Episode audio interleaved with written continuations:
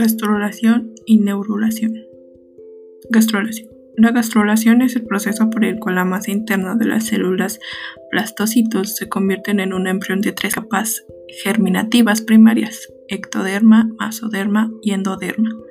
Se forma una gastrula tridimétrica con tres capas embrionarias, a partir de las cuales se diferencian los tejidos, órganos, sistemas y aparatos de organismo.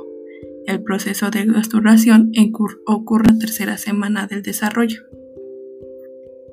La ectoderma es la capa externa de un conjunto de células que en cuestión de semanas se transforman en diferentes organismos como tejidos nerviosos, epidermis, piel, pelo, uñas,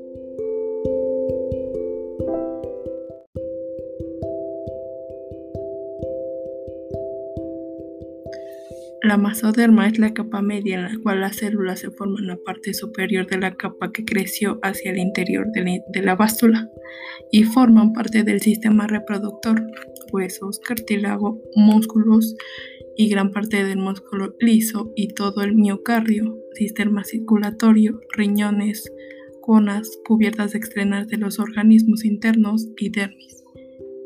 El endodermo es la capa de la célula más interna que se limita a seguir el proceso de incubación embrionaria, dando lugar a la mayor parte del epidelio de los sistemas digestivos y respiratorio, hígado, páncreas, tiroides, paritoides, timo y vejiga urinaria. Las células del endodermo construirán fundamentalmente las estructuras del tubo digestivo en referencia fundamentalmente a la mucosa digestiva. La gastrulación es el elemento principal de la tercera semana de gestación y comienza a finales de la segunda y termina a finales de la cuarta semana cuando las células se acomodan en el de y crece la actividad embrionaria conocida como arquetón, que tiene salida al exterior a través del blastoporo en la fase inicial de la formación de las capas diferentes.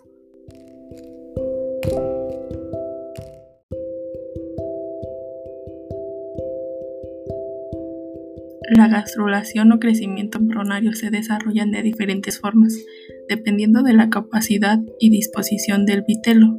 Pueden ocurrir por invagación, epibolia, involución, eliminación o por injerción.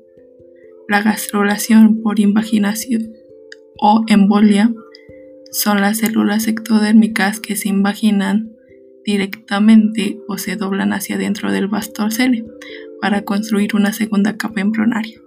La gastrulación por epíbola es una cantidad moderada del vitelo y del huevo da lugar a las esteroides pupalas.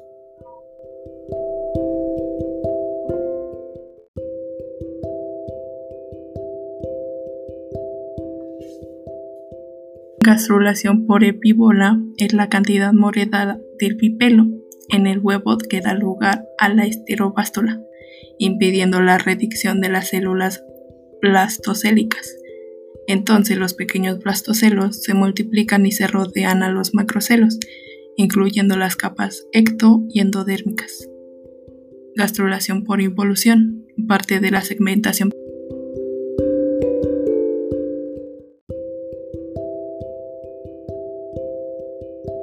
Gastrulación por involución, parte de la segmentación parcial homerablástica que origina una viscoblástula no afecta el polo vegetativo.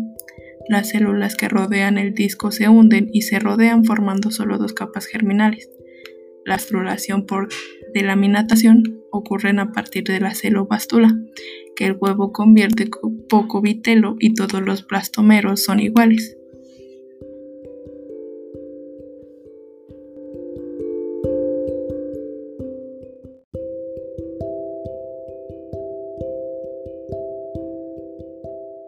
Y por último, la gastrulación por injerción. Al igual que la gastrulación por delimitación, la injerción no se forma el plastopor. En el proceso no se dividen las células ectodérmicas y solo migran hacia dentro del bastocele.